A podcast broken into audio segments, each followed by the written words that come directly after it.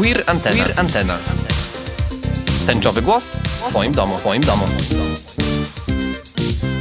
Drogie osoby, drodzy słuchacze, drogie słuchaczki. Dzisiaj odcinek specjalny, bo jest to zapis mojej rozmowy z dwoma wspaniałymi drag performerkami i LGBT-owymi aktywistkami. Twoją starą i Lolą Ajeniu Potocki. Okazją do rozmowy było wydarzenie Niech żyją dziewczyny, które organizuje magazyn Zwykłe Życie, a które odbyło się w zeszły weekend w Elektrowni Powiśle w Warszawie. O czym gadamy? No oczywiście, że o dragu. No i o kobiecości z nim związanej. Ale czy nierozerwalnie? To się okaże. Zaczynamy. Dobrze, w takim razie słuchajcie, myślę, że możemy zaczynać. Wybiła 16. Bardzo jest mi miło Was tutaj wszystkich i wszystkie e, powitać w Elektrowni Powiśle na Święcie Dziewczyn, festiwalu dziewczęskości. Niech żyją dziewczyny. Wydarzenie organizowanego przez magazyn Zwykłe Życie. Ja nazywam się Mateusz Bzówka i prowadzę podcast Quirantena i w związku z tym jestem też członkiem redakcji magazynu Zwykłe Życie i dzisiaj tutaj sobie porozmawiamy z moimi gościniami, które to są Lola Ajoniu Potocki. Wielkie brawa, wielkie brawa.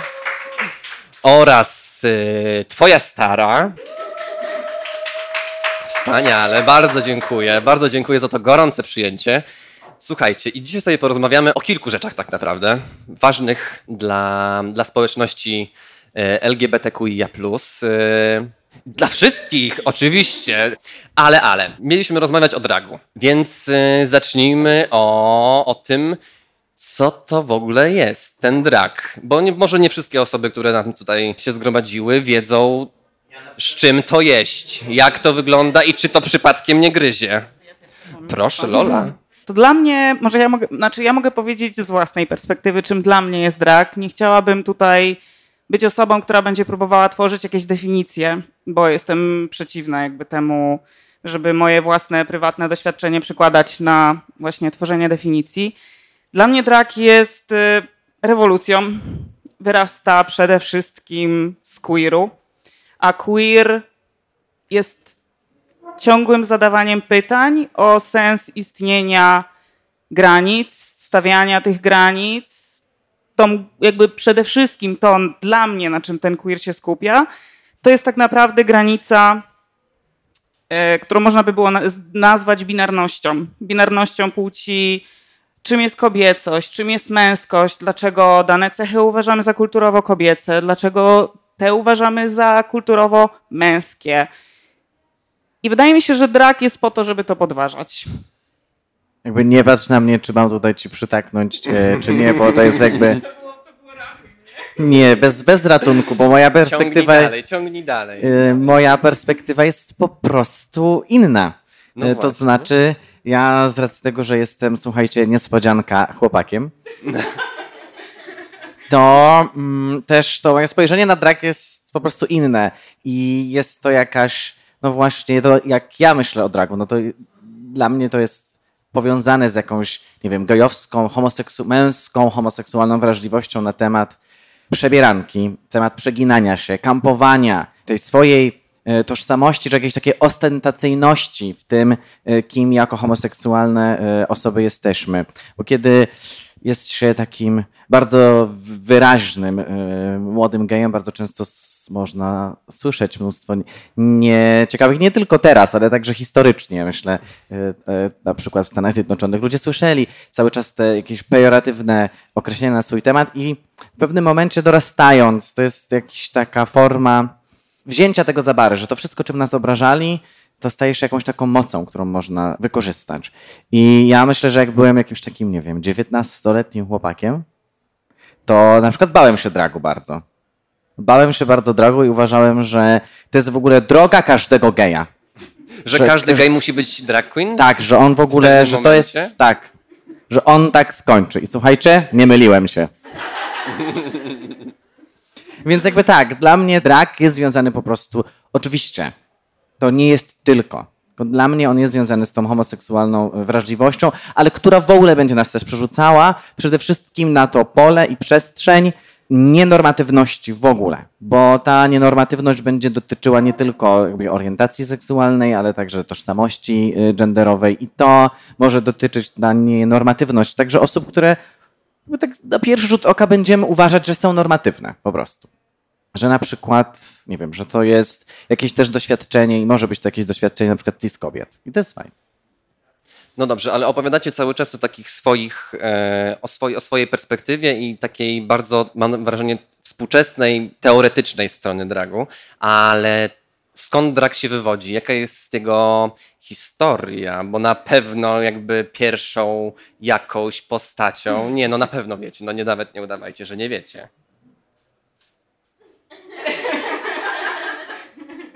Ja jestem praktykiem.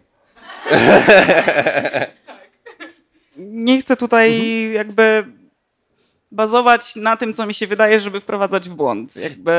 Myślę, że na potrzeby naszego spotkania, myślę, że możesz śmiało się podzielić e, z naszymi słuchaczami, słuchaczkami, gośćmi, którzy odwiedzili dzisiaj nas tutaj. Myślę, że to jest też dobry moment, żeby poznać e, twoją starą i, i Lolę trochę z, e, jakby z, no z bliżej, z bliżej niż tylko niż tylko z Instagrama. No tak, no bo w końcu to jest takie też pierwsze spotkanie po pandemii, pierwsze jakieś takie większe wyjście, mam wrażenie. I... Słuchajcie, no więc z tą historią chyba jest też tak, że no oczywiście możemy drag wyciągać i sprawdzać i szukać go w jakichś już antycznych sytuacjach, to, że mamy mężczyzn, którzy przez to, że kobiety nie mogły uczestniczyć w życiu ówczesnego teatru, no to kobiece postaci odgrywali mężczyźni.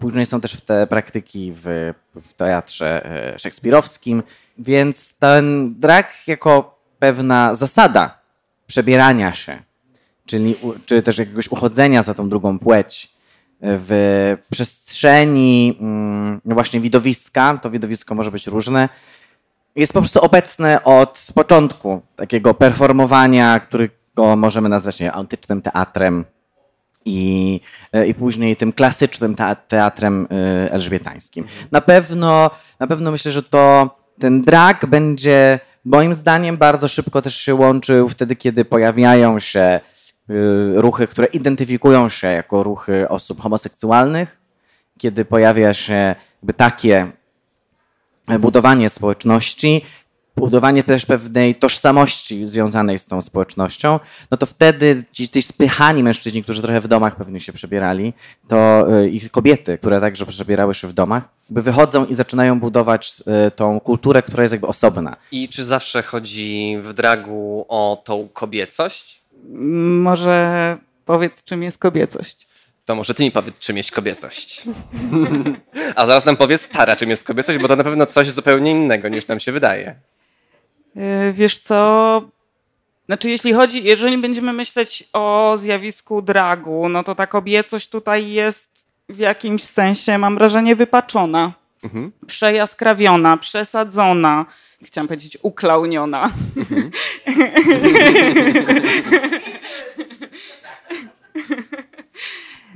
Ale o to w dragu chodzi, o to, żeby przejaskrawiać i dzięki temu przejaskrawieniu pokazać, że te wymogi, które są nakładane przez kulturę na kobiety, są przesadzone. To jest właśnie ta zasada, dzięki której my staramy się to podważyć, że ten dragowy makijaż jest strasznie ciężkim makijażem. To jest tak naprawdę bardziej coś, co możemy podciągnąć pod charakteryzację, a nie makijaż codzienny. Serio? Stara budzi się tak rano. Morning beauty. Ta kobiecość tutaj, tak jak powiedziałam, ona jest w jakimś sensie wypaczona. Ale o to nam chodzi. Mnie o to chodzi, o zadawanie mhm. pytań. I też y, przez to jakby też stawianie pytania, po co nam jest to potrzebne, po co to robimy, po co się wpisujemy w te normy, czy osoba, która właśnie, nie wiem, rodzi się mężczyzną, czy ona też może to robić i do jakiego stopnia może to robić, czy może to robić codziennie, czy nie może tego robić, co to znaczy. Wydaje mi się, że to no, dla mnie o to właśnie chodzi, żeby stawiać te pytania, żeby budzić wątpliwości w ludziach ym, i to jest pewną wartością. A jeśli chodzi o taką kobiecość na co dzień, hmm. to zależy. Kiedyś już opowiadałam taką anegdotę, kiedy poznaliśmy się ze starą. Jedno z naszych pierwszych spotkań i przygotowywaliśmy występ e, dla generatora Malta. I byliśmy u starej w mieszkaniu, bo ja przyjechałam do Wrocławia, stara się zaczyna przebierać w jakieś fatałaszki, przed lustrem owijać się i pamiętam, że ja tak stoję z tyłu za nią, patrzę na to i myślę sobie, o cholera, nie? Ona się zachowuje bardziej kobieco niż ja. Ja tak nie umiem. Ale to jest ta pułapka właśnie, którą wszyscy wpadamy. Tam są te wilcze doły, bo y, po prostu, czy ja się zachowuję bardziej kobieco? No moim zdaniem nie.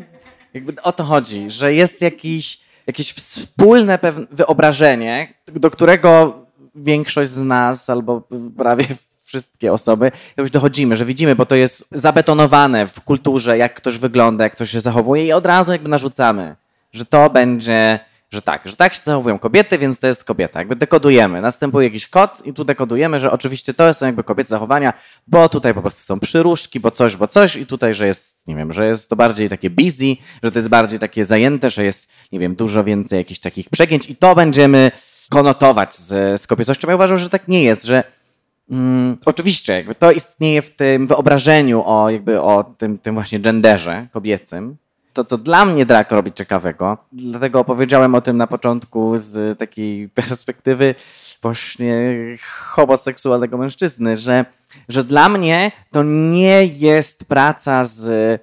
Jeżeli to jest praca z kobiecością, to to nie jest praca z kobiecością jako mojego doświadczenia, tylko jest to praca z już wy, jakimś wyobrażeniem kobiecości, tak, który jest też zamknięty w dragu że mnie interesuje jakby dragowanie samego dragu, że drag jest stereotypową opowieścią o gejowską, stereotypową opowieścią. Oczywiście nie każdy. Ten drag, od którego ja się odbijam. To jest jakaś stereotypowa gejowska opowieść o kobiecie. I jest to bardzo często właśnie wypaczona historia. I potem te takie opowieści o tym, o Boże, jak ty chodzisz na obcasach, dlaczego ty masz taką figurę. To jakby to jest sztuczne. To jest tak samo sztuczne, jak pewne konstrukty, które sobie na, na, narzucamy na e, spojrzenie właśnie na płeć. Ja tylko chciałam jeszcze dorzucić jedną rzecz, bo przypomniał mi się taki dokument, który kiedyś oglądałam i tam była taka sytuacja, że odbywają się warsztaty dla kobiet, które chcą być drag kingami i na tym warsztacie uczą się poruszania się jak mężczyźni. I tam jest to właśnie bardzo pokazane, że to nawet w sposobie poruszania się, w chodzeniu, to pokazuje, jak bardzo kultura na nas oddziałuje, jak ona ma ogromne oddziaływanie. Że wpływa na to, w jaki sposób ludzie się poruszają, ustawiają ciało w przestrzeni. To jest niesamowite w jakimś sensie. Tak, a z drugiej strony też ostatnio, znaczy ostatnio, to było w zeszłym roku. Złapali mnie kiedyś e, wrocławcy drag kingowie, bo jest taka grupa drag kingów we Wrocławiu i temat chodzenia też wyszedł. I yy, ja pamiętam wtedy oni się spotykają u nas w centrum we Wrocławiu, w równym miejscu Centrum LGBT plus yy, Wrocław i tam co tydzień się grupa yy, drag kingów spotykała i był temat właśnie słuchaj, no to skoro tutaj już jesteś, a jesteś też chłopakiem, to to to może jakby opowiesz nam, jak chodzą mężczyźni. I ja powiedziałem, wiesz co, że nie wiem. Bo nie umiem z tego o tym opowiedzieć. Ale mogę ci powiedzieć jedno, jakby pomyśl, jak może chodzić mężczyzna, którym ty jesteś wtedy, kiedy jesteś w dragu. Pomyśl o tym, jak wygląda ta drag persona, męska czy kobieca, którą wtedy performujesz. I wtedy tak chodzi mężczyzna. Bo ta rama gender podczas y, drag show, no jest właśnie taka, że to idzie z odbioru, że my nadajemy temu, że nie, naprawdę to nie znaczy, że ja muszę chodzić jak kobieta, cokolwiek to znaczy. Tylko przez to, że jestem w jakimś kontekście, to sprawia, że wy dekodujecie mnie jako kobietę. Wy wierzycie w to, że jestem kobietą, pomimo tego, że jestem łysa i mam wąsa. Mało tego, wierzycie, że jestem waszą matką. I to jest kontekst, w którym istnieje drag. Znaczy, ja chciałam to troszeczkę jeszcze tutaj jedną rzecz dodać, taką ze swojego doświadczenia, mm, swojego doświadczenia pracy w szpitalu, pracy jako chirurg, i bo też swego czasu pracowałam na oddziale chirurgii. I pamiętam, że mnie to wtedy bardzo uderzyło. No może to tak jest po prostu, że jak się trafia w środowisko, no to zaczynamy się zachowywać tak jak osoby wokół nas. No, a że chirurgów jest standardowo na oddziałach więcej mężczyzn aniżeli kobiet chirurgii, to pamiętam, że ja też swoje zachowania dostosowywałam w pewnym sensie do właśnie otaczających mnie mężczyzn. W sensie zachowywałam się. E, no jest taki stereotyp chirurga, który jest dosyć wulgarny, który przeklina, który. Bo jakby no, jest to związane z tym stresem też, który się przeżywa w trakcie, w trakcie zabiegu. I, I też pamiętam, że wpływało to na mój sposób poruszania się. Że ja się zupełnie inaczej poruszałam na właśnie tam, będąc w tym nie wiem, w spodniach i w bluzie. Notabene było w ten sposób, że te rozmiary ubrań, które były, były tylko męskie, więc tak na dobrą sprawę ja się w tych ciuchach topiłam. Nie było widać właściwie moich kobiecych, nie wiem, kształtów. Nie były to ubrania, które podkreślały moją kobiecą figurę. I, i pamiętam, że w którymś momencie zdałam sobie z tego sprawę. I, I co ciekawe, w momencie, kiedy stamtąd odeszłam, to po roku zaczęłam robić drag. I powstała Lola rozmawiamy o drag queen, wspomniałyście również o, o, o drag kingach, e, czyli kobietach, które performują e, płeć męską. I moje pytanie zatem jest takie, kim, kogo performuje bioqueen zatem? Jakie są różnice między drag queen a bioqueen? To znaczy powiem tak, e, jeśli o mnie chodzi, ja nie lubię tego określenia bioqueen, bo co ono miałoby oznaczać. Biologiczna królowa, czyli odnosimy się tak naprawdę do płci biologicznej, a de facto robienie dragu nie polega na tym, że my się odnosimy do naszej płci biologicznej. To jakby jest jedna rzecz. Druga rzecz jest taka, że w momencie, jeżeli używamy terminu bioqueen, tracimy tak naprawdę to, to, słowo drag. Tracimy to, a o to tak naprawdę w tym chodzi, o drag performance, drag performera, drag performerkę drag queen, drag kinga. I dla mnie jakby istotny jest bardziej ten podział, który właśnie dzieje się na scenie, czyli mamy właśnie drag queen i drag kinga, czyli osobę, która performuje kobietę, osobę, która performuje mężczyznę. I, czy to jest istotne, kto się wciela w tę postać, czy osoba, która wciela się w tę postać, to jest kobieta, mężczyzna, E, czy my musimy jeszcze jakiś dodatkowy podział w tym wszystkim wprowadzać? Bo dla mnie to właśnie, jak ostatnio się nad tym zastanawiałam, to też pojawia się jakby problem, jeżeli na przykład drag robi osoba, która określa siebie jako osoba niebinarna, to kim ona jest? Ona jest drag, czy ona jest bio? Mhm. Zresztą szczerze powiem, że sama e, kiedyś wpuściłam się w pułapkę, bo chciałam zrobić takie wydarzenie, które miało się początkowo nazywać Girls to the Front. No i okej. Okay. E, ale zdałam sobie sprawę, że w sumie chciałabym na to wydarzenie zaprosić też drag kingów, no więc nie może ono się w ten sposób nazywać. Znalazłam taki termin w internecie, AFAB, e, AFAB Queens, co oznacza assigned female at birth, czyli kobiet, osoba określona jako kobieta po urodzeniu. No i mówię, dobra, no to wydarzenie będzie AFAB to the front. No i co zrobiłam? Wykluczyłam osoby trans. No i w tym momencie zdałem sobie sprawę, że chyba po prostu zostańmy przy tym dragu i nie kombinujmy więcej, bo się nie mhm. da. Bo każda kolejna jakby nazwa kogoś będzie wykluczała. Wykluczająca będzie. Będzie wykluczająca. Ja używam takiej parafrazy, którą możecie znać, y, bo, bo używam tego często i uważam, że jakkolwiek uwielbiam Lady Gaga, uważam, że nie miała racji, piosence Born This Way, śpiewając Don't be a drag, just be a queen, uważam właśnie Don't be a queen, just be a drag. I że to jakby chodzi o to. E, nie, nie potrzebujemy tych y, królewskich przymiotników. Co powoduje, że ten drag jest tak e, atrakcyjny? Zarówno dla twórców, dla twórczyń, performerów, performerek, ale również dla odbiorców. Dlaczego? Co, co w nim jest takiego magicznego?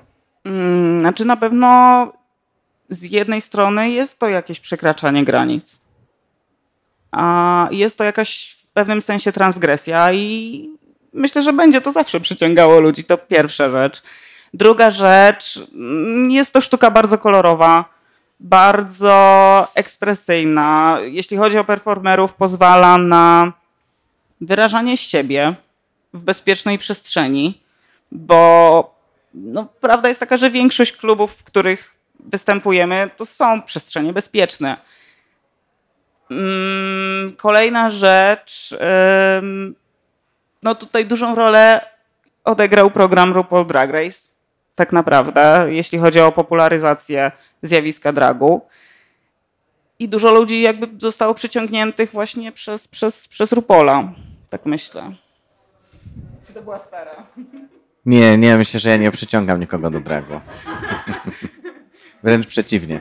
Y, wydaje mi się, że też przez to, że to jest bardzo hmm, taka przestrzeń dla mnie, przez to, że ja lubię kategorię kampu to, i lubię paradoksy, to ten drag też jest przez to bardzo mm, taki, tak mi się wydaje, interesujący dla e, odbiorców, ale możemy tutaj odbiorczynię zapytać, dlaczego e, jesteście tutaj z nami, dlaczego, dlaczego po prostu drag lubicie. I myślę, że to też jest ciekawe właśnie, że, mm, że to jest z jednej strony totalna rozrywka, że to, że to ma taki element bardzo rozrywkowy, że to jest, jak to się mówi z angielska, entertaining, ale też jest tą przestrzenią po prostu sztuki, że ona może być i jest pojemna też w tych, w tych znaczeniach, że ona pozostaje w tej przestrzeni wysokiego i niskiego. I że bardzo łatwo, moim zdaniem, jest być, być blisko też tego. A z jednej strony mieć też y, duży dystans, bo to czuje się, gdzie jest ta, gru, y, tą grubą kreską to wszystko rysowane.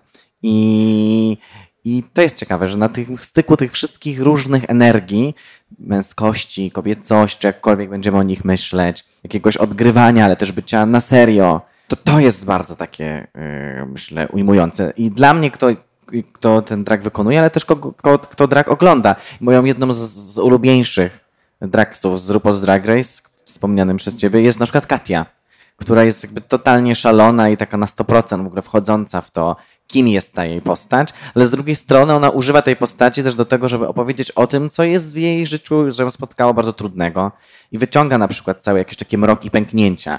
I podoba mi się bardzo takie myślenie o tym, że drag może być dlatego ciekawy, że odzyskuje człowieczeństwo w całej jego właśnie takiej strojności, w zrozumieniu tego, że jakby jesteśmy ludźmi i tymi takimi pęknięciami, że to jest zawsze jakieś takie doświadczenie między tą sinusoidą na górze i na dole. Że to jest fajne, bo w tym potrafimy się znaleźć.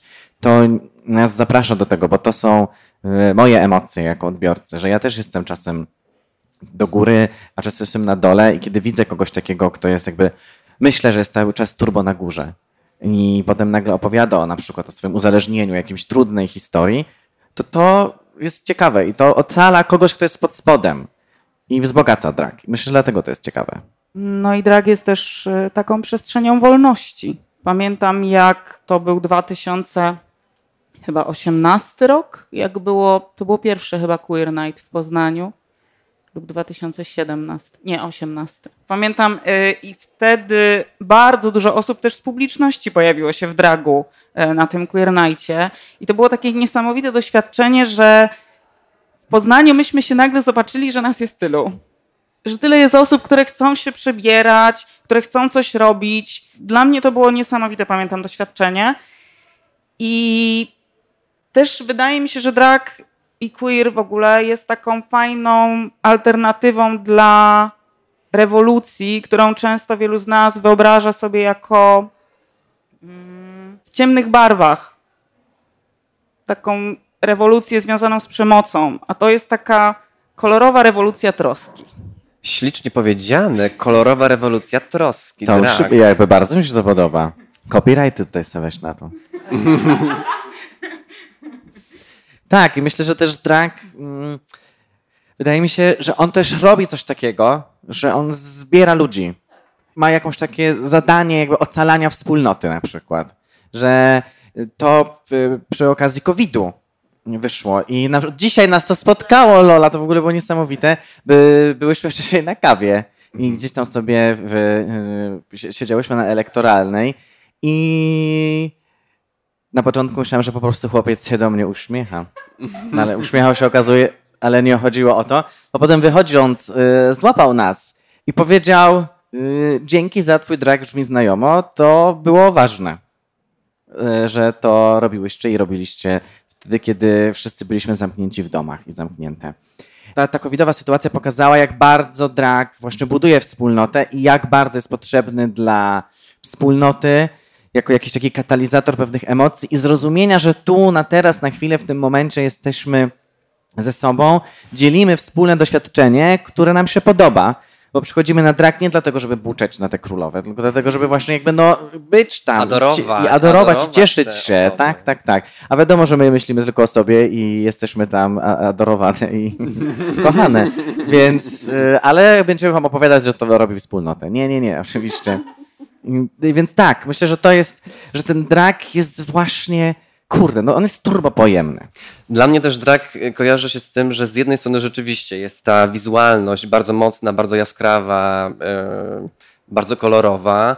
Do tego dochodzi kampowa, kampowa, dokładnie. Do tego dochodzi jakby cała warstwa ta performance'u, występu, kabaretu, stand-upu, zabawy, jakkolwiek scenicznej. Ale trzecią właśnie taką ścieżką jest dla mnie ten opór i to narzędzie walki, bo yy, to draksy wiodą jakby LGBT-owy lud na, na barykady. Mam takie wrażenie, jakby tak, o, tak to też czytam yy, z historii. Pamiętam taką sytuację, kiedy ktoś do nas napisał, do mnie właściwie chyba, nie, chociaż nie. No, w każdym razie chodziło o to, że mam wykonać występ, który nie będzie polityczny. I pamiętam, że z tobą chyba rozmawiałam o tym i tak naprawdę już samo wejście w drak jest polityczne, jest przekroczeniem, jest przekroczeniem to, co już mówiłam, binarności, jest tą kolorową rewolucją troski. Także jakby jest to zawsze działanie aktywistyczne, jest to akt aktywizmu, akt odwagi, zwłaszcza teraz. Mhm. E, zresztą też nawiązując do tego e, poczucia wspólnoty, tego, że jesteśmy razem, myślę, że te ataki, które w tej chwili są na społeczność LGBT ze strony osób rządzących, one wynikają z tego, że właśnie my jesteśmy razem, że my jesteśmy pewną siłą.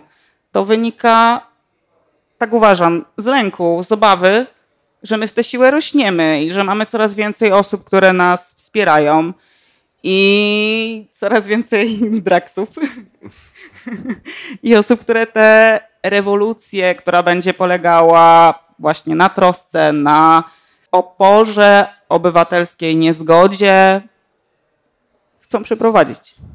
No to też w twoim podcaście e, Julka e, Maciocha e, powiedziała coś, co jest bardzo ciekawe a propos tego, co, o, o czym ty mówisz, Lolu, że, że jest ta obawa, że się szafuje tą rodziną i że my właśnie też jesteśmy, my, my jesteśmy rodziną, że my budujemy rodzinę jako osoby nienormatywne, osoby LGBT, lesbijki, gej, osoby biseksualne, transpłciowe, interpłciowe, tożsamości niebinarne. My budujemy rodziny.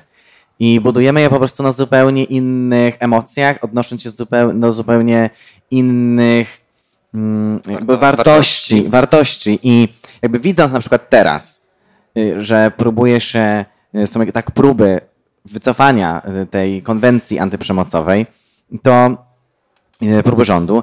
I, I to tylko pokazuje to, co mówiła właśnie, wracam do tej Julki Maciochy z twojego podcastu, że tak, że oni się boją tego, że my chcemy zmienić rodzinę.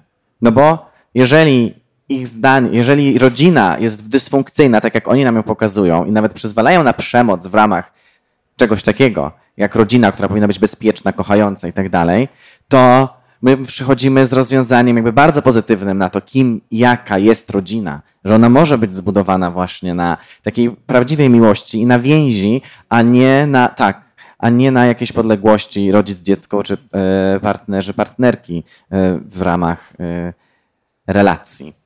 Więc, więc tak, jesteśmy siłą natury.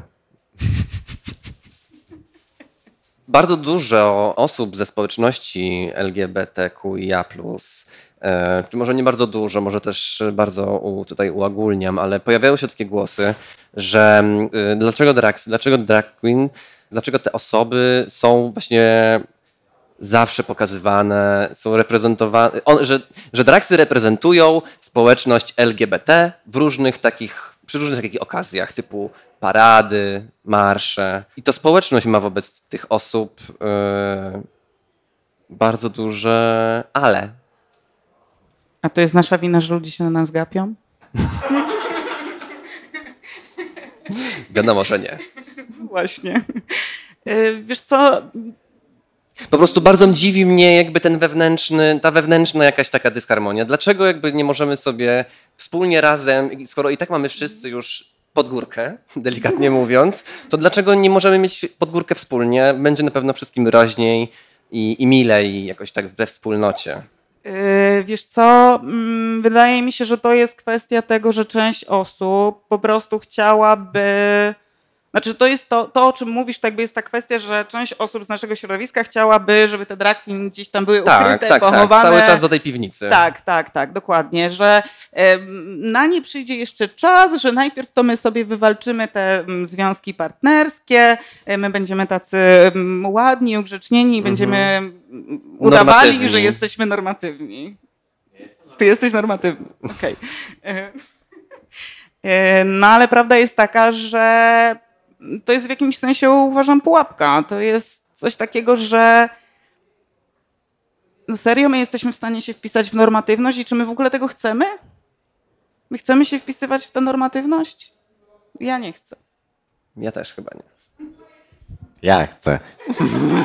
I oczywiście myślę, że to też jest coś takiego, mm, że właśnie osoby z naszej społeczności, tak jak wspomniałeś, jakby mamy ten bagaż, że jedziemy na tym samym wózku, ale nie każde i nie każda z nas ma taki sam bagaż.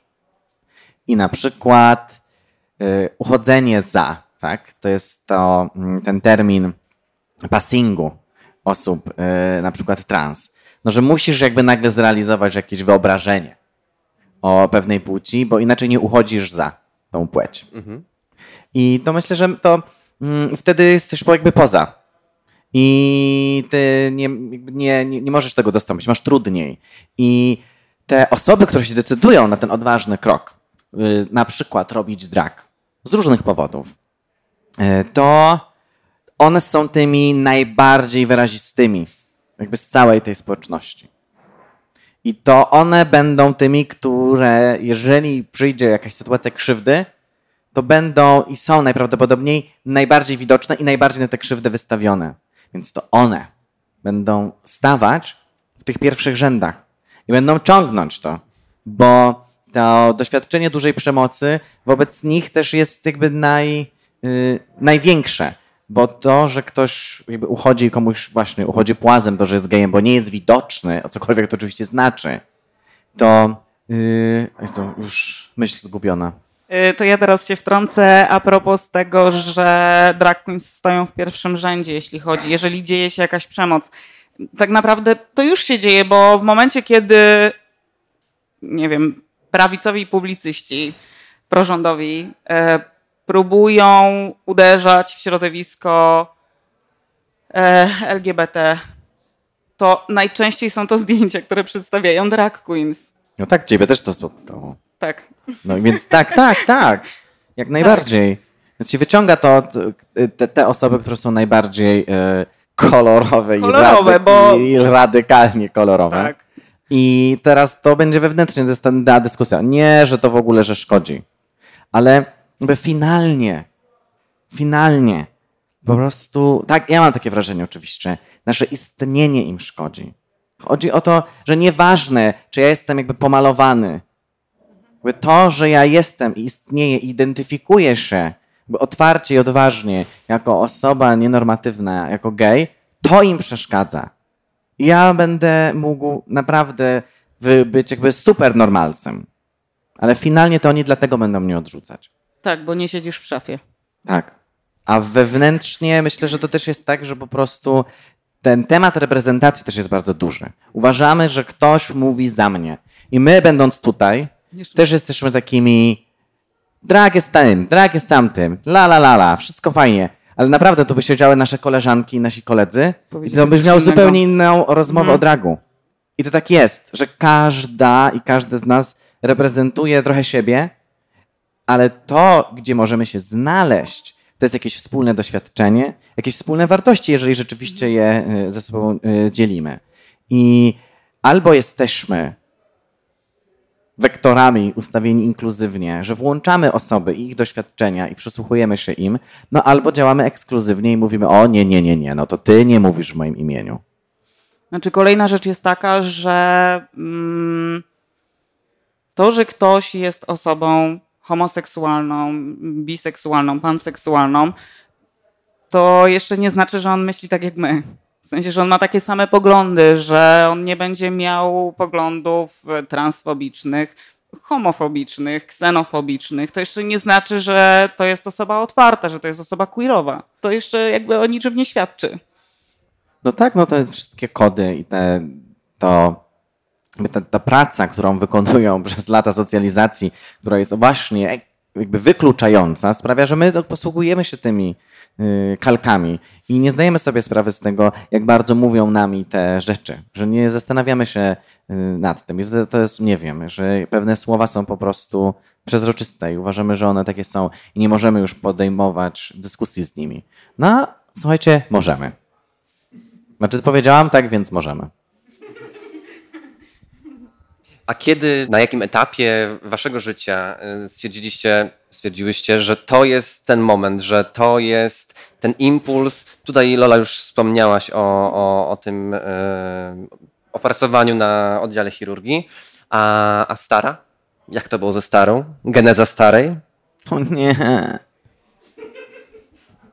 Słuchajcie, no to... Yy, Jezu, to o jest nie. w ogóle nawet księga wyjścia, słuchajcie. To było chyba tak, że po prostu ja gdzieś tam, oczywiście tak już wspominam, 19 lat, boję się dragu, bo po prostu uważam, że tak skończę. Miałem rację. I... Tak, tak, tak, to jest to. E, pirat Piotrusiu Paniu tutaj padło, że tak, tak, tak, że to jest ten lęk przed tym, że się stanę takim piratem. Ale ten drag gdzieś oglądałem, lubiłem go. On był bardzo zawsze właśnie, no mnie kusił tą swoją kolorowością i tym wszystkim. I to było jakby też takie interesujące. Ja też po prostu lubię występować i to jest dla mnie najbardziej interesujące w dragu, jakby performance i występowanie. I oglądając drag, przyglądając mu się coraz bardziej i też dzięki programowi RuPaul's Drag Race i temu, jak przyglądałem się, jak w ogóle wyglądają drag kariery osób, które drag e, robią, że to jest w ogóle, że zrozumiałem, że to nie jest cel, że drag dla mnie nie jest jakimś celem, do którego ja chcę dojść i go robić, tylko że to jest jakiś środek wyrazu, którego mogę wykorzystać. I to jest niesamowite. Patrzysz na, nie, na, nie wiem, na drag performerki, które reżyserują i robią wielkie show, na przykład Pitches Christ. Jeżeli nie znacie, zachęcam was, ona robi tak, albo Sasha Velour, czyli performerki, które jakby całą swoją wyobrażenie jakby budują i całą wyobraźnię wkładają w to, żeby zbudować właśnie nie tylko platformę na jakiejś scenie dla siebie małej, tylko po prostu cały konglomerat do tego, żeby no właśnie, być reżyserkami, twórczyniami i są po prostu takimi wyraźnymi artystkami. I to też zrozumiałem, że to mi daje i może dać mi możliwość y, jakiejś wypowiedzi artystycznej, do czego też jakby dojrzewałem i rozumiejąc jakby w miarę robienia dragu też zaczynałem rozumieć, że no rzeczywiście, że to jest coraz bardziej droga artysty, a nie jakaś droga y, draksy, którą oczywiście draksa to jest y, artystka. I ale takim punktem przełomowym no to był na pewno rok 2017 y, magiczny, kiedy już ogoliłem głowę y, na łyso i uważałem, że nie, w życiu już po prostu nie będę piękniejszą wersją siebie. Słuchajcie, miałem rację, bo zacząłem się malować, potem się okazuje. Że... Y, ale chodzi o to, że już byłem bardzo też zmęczony pracą. Byłem bardzo zmęczony moją pracą i potrzebowałem czegoś, pracowałem w korporacji. Takiej po prostu, że turbo klikanie jednego guzika. Jakby na tym polegała moja praca. Ale oni na to mówią praca biurowa. No bo tak naprawdę też jesteś jedną z niewielu polskich drag queens, które mogą powiedzieć, że ich day job to jest drag job. Mm, no to jest bardziej oczywiście night shift. Ale tak, no tak, tak się, tak, tak, tak się stało, że ten drag pozwolił mi wchodzić w takie przestrzenie, w których też nigdy nie myślałem, że się znajdę, że jakieś takie marzenie, wiecie, mam 19 lat, ważę 45 kg i uważałem, że zostanę aktorem. Nie zostałem. Uprzedzam was. No nie no, teraz już wiecie, no zrobiłem sobie prezent na 30 urodziny. Bo ja tak wtedy zaczynam. Mój drag zaczyna, to jest historia 30-letniego e, mnie, który już jest trochę starszy i coś tam więcej wie o sobie. I szukam tego i ten drag po prostu pozwolił mi odkrywać te różne przestrzenie, gdzie mogę występować. No i w pewnym momencie no po prostu się pojawia takie okno. Ktoś pyta, czy jakby skaczesz z nami? Czy, czy chcę zaryzykować? Zostawić to, co znam, a znam po prostu pracę w korporacji, która polega na klikaniu, czy no może jednak coś bardziej. No więc zdecydowałem się. pod, pod, podjąłem tę decyzję, że okej, okay, spróbuję. I zrzuciłem robotę. Miałem wtedy jeszcze pracując z pożarem w burdelu, takim e, warszawskim kabareto teatrem. I pracowaliśmy bardzo dużo, co półtora, co półtora miesiąca mieliśmy nowe programy, więc to było dużo pracy, więc cały czas coś się działo. Oczywiście dużo pracy łączyło się z tym, że miałem stały income. To się wszystko pokończyło i trzeba było kombinować. I znowu staję przed wyzwaniem. Czy jakby wracam do pracy, kulę ogonie, mówię, o już byłam artystką przez pół roku, super. To teraz już nie było. Czy rzeczywiście chcesz się temu poświęcić?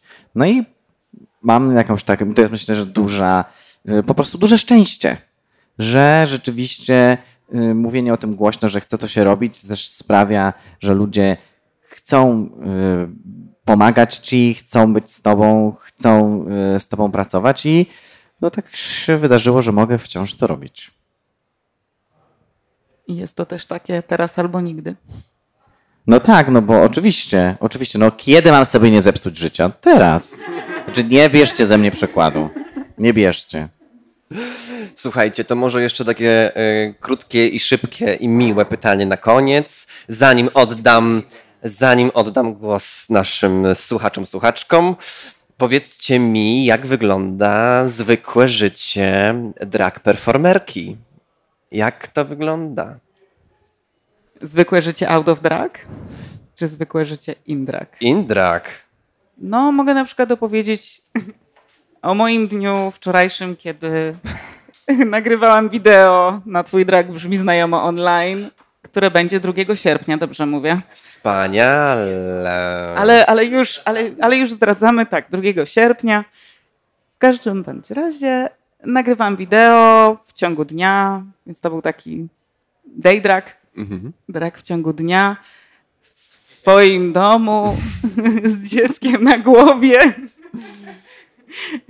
W tle wideo słychać okrzyki mojego czteroletniego dziecka i jego śpiewy, które próbuje wtórować mi. Skończyło się to również tym, że musiałam pomalować córkę, bo nie chciałam jej odpuścić i musiałam ją pomalować na papugę.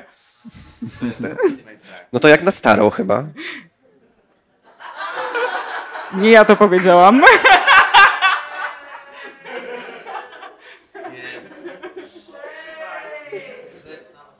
Podpadłeś. A w życiu, nie ma opcji.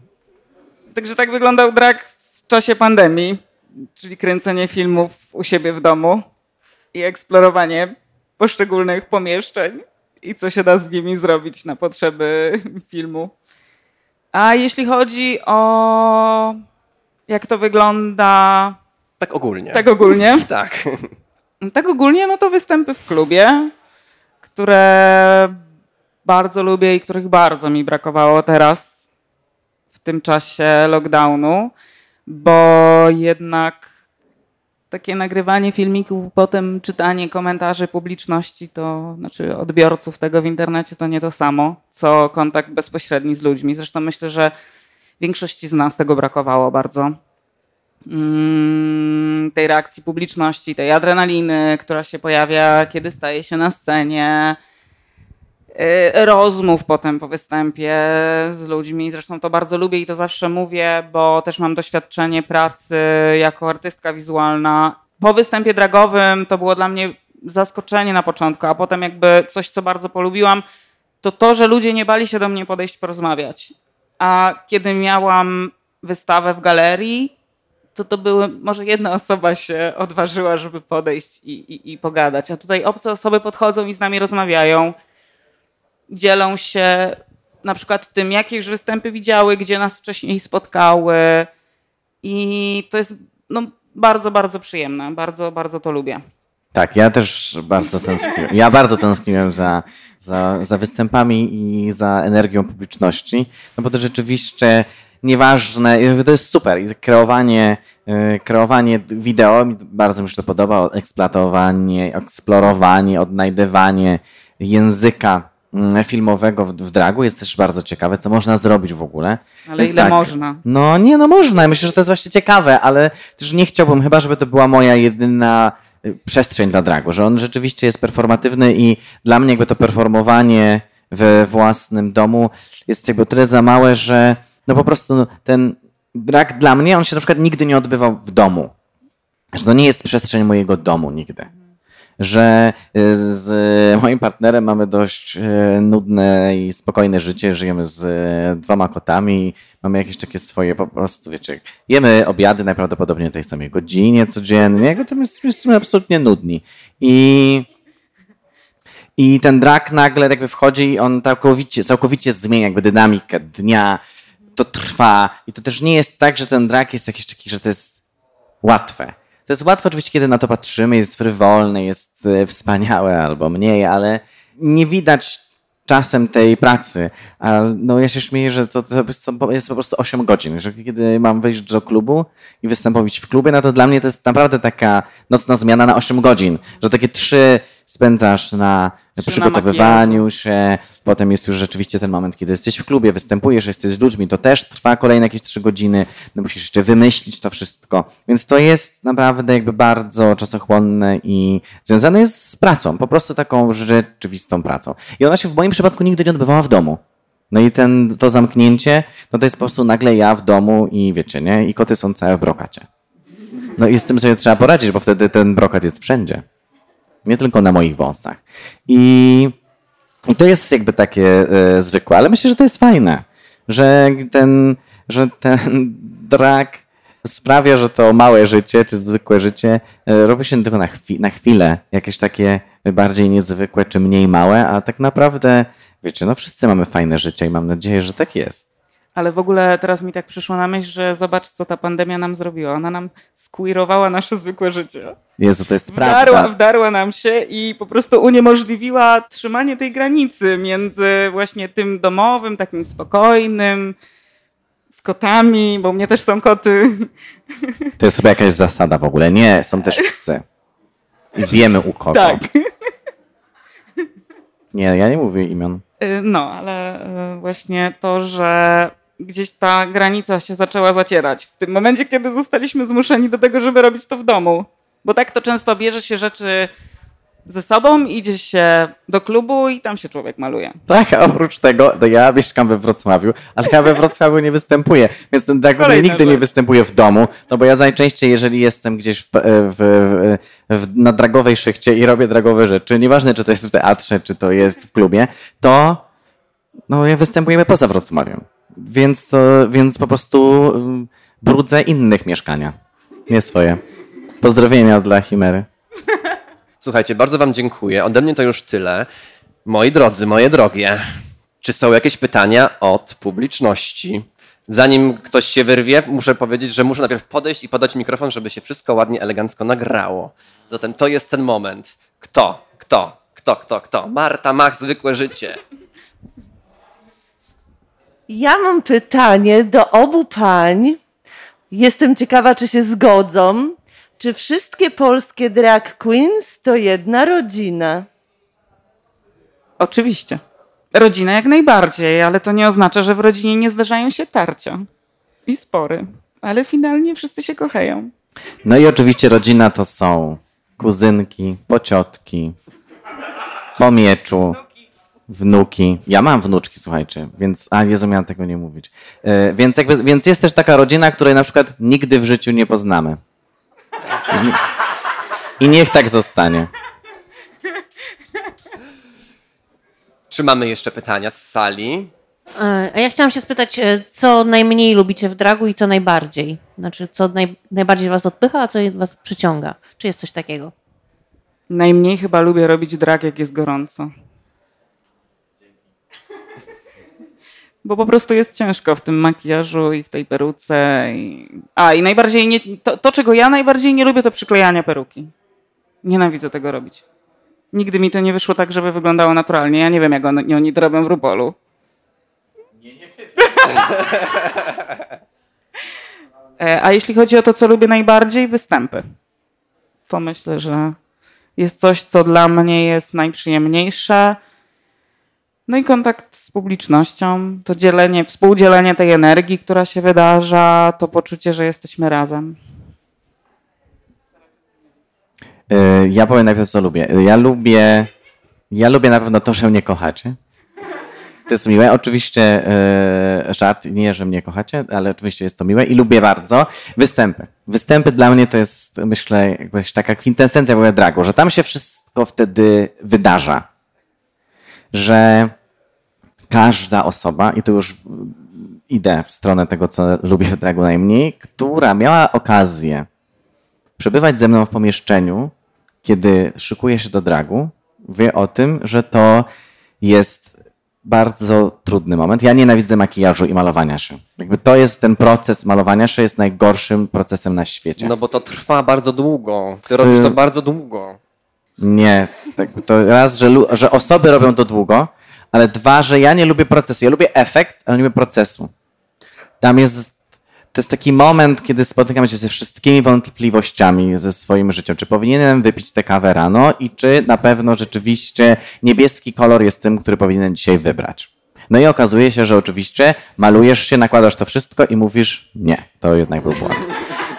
No ale trzeba sobie z tym radzić. Fake it till you make it. No ale wtedy jest już za późno, bo jednak trwało to trzy godziny, a ty musisz być już w klubie. Więc dla mnie ten makijaż, jakby sam proces malowania się jest e, trudny, jakiś taki jego emocjonalny bagaż, ale jest to jakby rekompensowane tym wszystkim, co ci to daje i co mnie to daje. E, Tym wszystkim, tym występem, który mogę stworzyć i to jest ta przestrzeń i rozumiem i dlatego no mogę oczywiście być, wiecie, no e, make-up, no make-up queen. Są takie. I robić taki bardziej squeerowany. Ale mi się podoba jednak ta praca z tym takim właśnie turbo przegiętym makijażem y, dragowym, że to jest po prostu dragowy makijaż. Teraz mi tak przyszło do głowy. Czy drag w ogóle musi być queerowy i czy zawsze jest? To może najpierw na to drugie, nie zawsze jest. Nie zawsze jest, nie każdy drag jest queerowy, bo są osoby, które w dragu, jako biologiczni mężczyźni na przykład, poprzez drag wchodzą, odtwarzają jeden do jeden biologiczną kobiecość. To można zobaczyć tak naprawdę, to, to, to, daje, wiele, wiele drag queens z RuPaul Drag Race robi. Bo tam tak naprawdę to mamy. Mamy tę iluzję, że mężczyzna przeistacza się w piękną kobietę. Zresztą pamiętam, kiedy oglądałam jeden z odcinek RuPaul Drag Race z moim kolegą e, heterykiem, który patrząc na to z lekkim przerażeniem stwierdził, cholera podnieca mnie to. To było o mnie. Podnieca cię? Ja nie podniecam? A ty byłeś w Rupolu? Coś przegapiłam. Ty jesteś naszą polską Saszą Welur? Nie, tam siedzi. A, tak. Nie, ja nie, ja jestem. Ja jestem. Czy drag musi być queerowy? Myślę, że nie musi. I bo no, wydaje mi się, że to jest też taka kategoria queer związana z jakąś taką radykalnością i ta radykalność mm, dotyczyć może, i oczywiście jest zaangażowany, on jest jakąś transgresją, że łamie i tak dalej, ale nie zawsze, nie każdy o tym tak myśli. Nie każda osoba, która wykonuje drag, tak o tym myśli. I spoko. Może tak być, że nie trzeba. Ale y, no tutaj y, y, macie w rozmowie dwie mądralińskie. No i my, ja mogę oczywiście powiedzieć o sobie, że tak o tym myślę, że rzeczywiście, że potrzebuję tego dragu do mm, właśnie łamania, do queerowania. I dla mnie, tak jak ty wspomniałaś, odgrywanie jeden do jeden pewnego stereotypu kobiecości, jakby to jest za mało. No bo dalej jesteśmy w tym binarnym podziale. Ja też nie chcę komuś tego odbierać, bo określenie, że drag musi, czy drag w ogóle coś musi.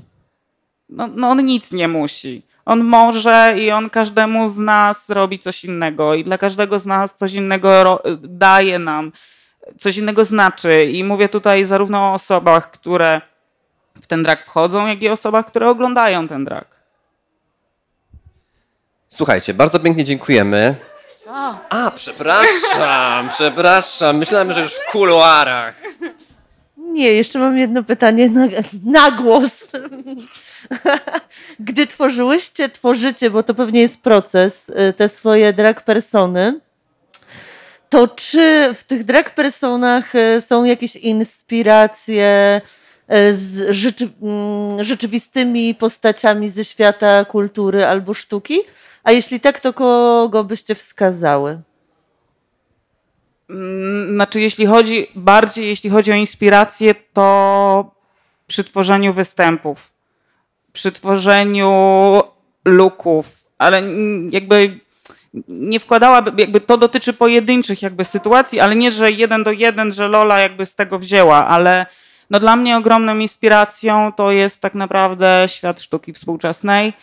E, bardzo lubię artystkę wideo Pipi Lotyrist i jej właśnie wideoarty, które są z jednej strony kolorowe, z drugiej strony poruszają też w jakimś sensie trudne tematy, tematy ciała, kobiecego ciała, menstruacji. I, i to jest bardzo ciekawe. No i też e, Tracy Emin i chociażby jej wielkie makatki, które ona wyszywała, takie plakaty szyte, tak można by było powiedzieć. I też to wykorzystywałam kiedyś, właśnie tworząc swoje prace artystyczne, ponieważ wtedy też posługiwałam się szyciem i mam taką jedną sukienkę, którą właśnie wykonałam ze swojej pracy artystycznej, którą uszyłam, a potem e, Tomek Dudka, taki projektant z Poznania, pomógł mi przekształcić ją w suknię i stworzyliśmy też z tego gorset. Ja jestem zbyt skupiony na sobie, żeby szukać inspiracji. Nie, nie, nie, nie, nie. Oczywiście y, to dla mnie to też było tak, że oglądając i patrząc, jak wygląda ten drag i co mi się w dragu może podobać, no to była jakaś taka próba przymierzania i sprawdzania, co jakby pasuje do mnie, jaka ekspresja mi się podoba i, i co jakoś mnie dopala i daje mi siły. I na przykład ta moja łysa głowa y, związana jest z, jak możecie się domyślać, z Liz Taylor. To znaczy z postacią z piątego sezonu American Horror Story. Ja też miałem taki pomysł, że ten moje pierwsze dragowe pojawienie się w 2017 roku będzie cosplayem po prostu tej postaci. To jest taka e, postać trans kobiety, e, która była, jest, była też łysa recepcjonistka z hotelu. To był ten sezon American Horror Story o e, hotelu. I to było dla mnie jakieś takie ujmujące, kiedy myślałem o tym, jakby szykując się do tego całego dragowania, to ogolenie głowy, które było taką decyzją jakby dla mnie w moim życiu po prostu yy, na co dzień, że byłem zmęczony, ta praca, byłem zmęczony pracą, byłem zmęczony tym, jak wyglądam i po prostu jakieś takie odświeżenie i ogoliłem głowę po prostu. I to się okazało, że jakieś było uwalniające. Że dla mnie ten, ten gest zrzucenia tego kompleksu włosów był bardzo mocny i też dlatego się nie decyduję na noszenie peruk tak często, bo czasem je zakładam najprawdopodobniej po to, żeby je zdjąć, ale podczas numeru, ale dla mnie to jest istotne, że to mnie, że to jest jakaś taka moja pozycja siły, ten brak włosów. I potem się okazało, że rzeczywiście to jest silne, bo w tym samym roku objawiła się moim oczom Sasha Velour, wspomniana, która po prostu mi tylko pokazała i udowodniła, że rzeczywiście w tym odrzuceniu czegoś takiego, co myślimy, że jest bardzo dragowe, bo to wyfryzowanie w tej skali, w tym przeskalowaniu, jakim jest drag, to to wyfryzowanie też jest bardzo charakterystyczne, że nosimy po prostu te wielkie włosy i tu się okazuje, że możesz być osobą absolutnie wielką, niekoniecznie yy, nosząc włosy. Wystarczą wysokie buty. I ostatnie pytanie. Dziękuję. Dla mnie w ogóle bardzo ciekawe spotkanie. E, jedną z najbardziej interesujących rzeczy jest to, co się, że dowiedziałem się coś nowego dzisiaj, mianowicie, że są bio queen i to, że na przykład Lola, tak, e, ty jesteś e, drag queen i mam w związku z tym jeszcze takie pytanie, czy, czy są, czy są drag kingowie, którzy są mężczyznami urodzonymi, to znaczy, tak, którzy się urodzili jako mężczyźni. E, I też tak popatrzyłem jeszcze szybciutko na ten, na ten tytuł dzisiejszego spotkania, być kobietą, być kobietą i e, nie wiem, czy dobrze mi się wydaje, ale wydaje mi się, że drag kingowie są mniej widoczni. Ja przynajmniej nie znam w Polsce, nie widziałem. Jak myślicie, dlaczego tak, tak jest? Czy tak jest faktycznie i dlaczego tak, tak jest? To są takie dwa pytania. Dziękuję. To znaczy, jeśli chodzi o to pierwsze pytanie, czy są mężczyźni, którzy przebierają się za drag kingów, No ja na przykład pamiętam taki jeden z looków Chimery, kiedy ona robiła taki bardzo androgeniczny, przerysowany look, który moglibyśmy podciągnąć jako Biokinga. Zresztą Sasha Velour y, też swego czasu zrobiła taką postać i podpisała to na Instagramie jako Bioking. Także zdarzają się takie sytuacje, aczkolwiek osoby, która by się w ten sposób określała, to teraz nie jestem w stanie przywołać. A jeśli chodzi w ogóle o drag kingów, to prawda, to zjawisko jest mniej widoczne w, te, w ogóle w Polsce. W Polsce mamy drag kinga Maxa, Max Regan Thatcher. Kiedyś była grupa Da Boys, ale chyba już w tej chwili nie istnieje i Vera Cruz, która była z nimi związana. Również chyba już te osoby nie występują. Z czym to jest związane? Znaczy, ci drag kingowie, których na przykład ja obserwuję i których bardzo lubię, jeśli chodzi o zagranicę, to są to osoby, które podchodzą do tego dragu i do przedstawiania tej męskiej persony w sposób bardzo queerowy. Oni wkładają w tę personę dużo takich kobiecych elementów. E, Tam też się pojawia wtedy dużo koloru, cekinów. E, Zresztą wydaje mi się, że to też jest pewien problem e, tego typu, że dużo więcej jest tutaj do zrobienia i do powiedzenia, jeśli chodzi o kobiecość. Dużo więcej mamy rzeczy do przepracowania, aniżeli jeśli chodzi o płeć męską. Zresztą wydaje mi się, że to też się dzieje jakoś tak, że to jest, że to jest ciekawe, że te zmiany następować mogą tutaj i w kobiecości, i w męskości kulturowej, ale w tym wypadku, w przypadku dragu w Polsce, występują w taki sposób, że to jest opowieść o kobiecości. Nie wiem, czy to było zrozumiałe. Ja myślę, że to jest opowieść o kobiecości w takim sensie, że jeżeli mamy zestawić ze sobą te dwa Określamy się, określamy się jako postacie kobiece, drag queens. Odnosimy się do płci kulturowej kobiecej, ale wywołujemy zmianę, która dotyczy nie tylko kobiet, ale i mężczyzn. Tak, bo wydaje mi się, że jeżeli mamy te, dwa, te dwie duże opowieści i jest jakaś opowieść o męskości i jeżeli jest jakaś opowieść o kobiecości, no to tej opowieści o męskości jest bardzo dużo, o kobiecości opowieści jest mniej, ale też kobiecość jest zarówno jak i męskość, one są po prostu źle opowiedziane. To są po prostu źle opowiedziane historie. I myślę, że dlatego ta kobiecość jakby jest przepracowywana przez różne osoby, mm, które robią drag, żeby za każdym razem jednak tą opowieść jakby wznawiać, dawać jej nowy, yy, nowy charakter, wpisywać ją w inne yy, konteksty, żeby po prostu no, trochę to skruszyć. No bo nagle się okazuje, że, że nie wiem, no, że buty na obcasie są jakby wyznacznikiem tego, czy jesteś kobietą, czy nie, no i, no i trzeba z tym dyskutować, moim zdaniem. A to też jest związane z moim zdaniem z tą niewidocznością a propos drag kingów, że po prostu w ogóle bardzo często osoby, które y, robią i, i są drag kingami, identyfikują się jako lesbijki i kobiecość w ogóle jest niedoreprezentowana, niewidoczna, a lesbijki w ogóle są też mniej widoczne.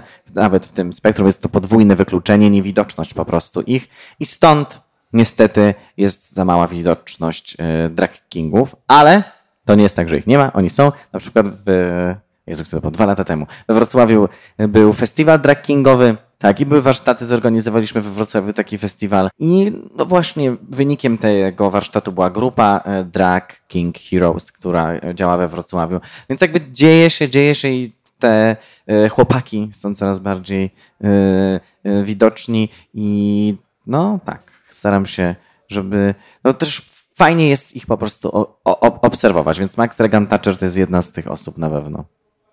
Fantastycznie. Może już, no dobrze, to jeszcze ostatnie pytanie. To nie, to nie będzie pytanie, ale tak e, sobie pomyślałem, czy wszyscy skórzaki i cała estetyka Tom of Finland, e, czy to może iść w stronę, czy można to nazwać jakby historią właśnie drag king?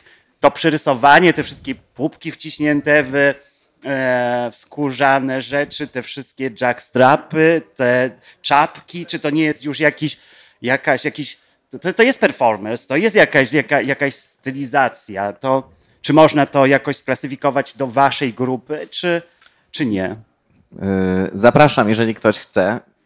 Tak się nazwać, no to ja nie będę już stał jako po prostu, nie będę tym gatekeeperem i nie powiem nikomu, ty nie robisz dragu, bo to jest po prostu bycie skórzakiem. Nie, nie, nie. No myślę, że to po prostu zależy od, od osoby. Jeżeli ta osoba będzie chciała i uważa, będzie uważać, że to, co robi, jest rzeczywiście drogowe i y, zakładając na siebie ten skórzany outfit, performując tego jakby hiper, tą hipermęskość wyciągniętą z tego kulturowego obrazu Tom of Finland i on powie, że to jest mój drag, no to to jest drag. To właśnie może być ten jakby drag king e, męski, o który, o który pytałeś. Właśnie ta uber, ubermęskość e, przedstawiana w, chociażby w rysunkach tam of Finland.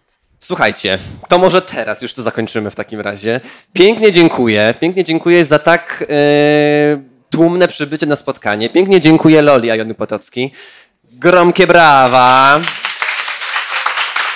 Pięknie dziękuję twojej starej. Również. Pięknie dziękuję wam. To była Curantena Live. Yy, powiedzcie znajomym, będzie do odsłuchu, jak kogoś nie było. Dziękujemy. Dzięki. Gadałem ja, Mateusz Bzówka, a moimi gościniami były Twoja stara oraz Lola Ajoniu Potocki. To była Queerantena. Tęczowy głos w Twoim domu. Do usłyszenia już za tydzień. Queer Antena. Queer Antena. Tęczowy głos w Twoim domu. W twoim domu.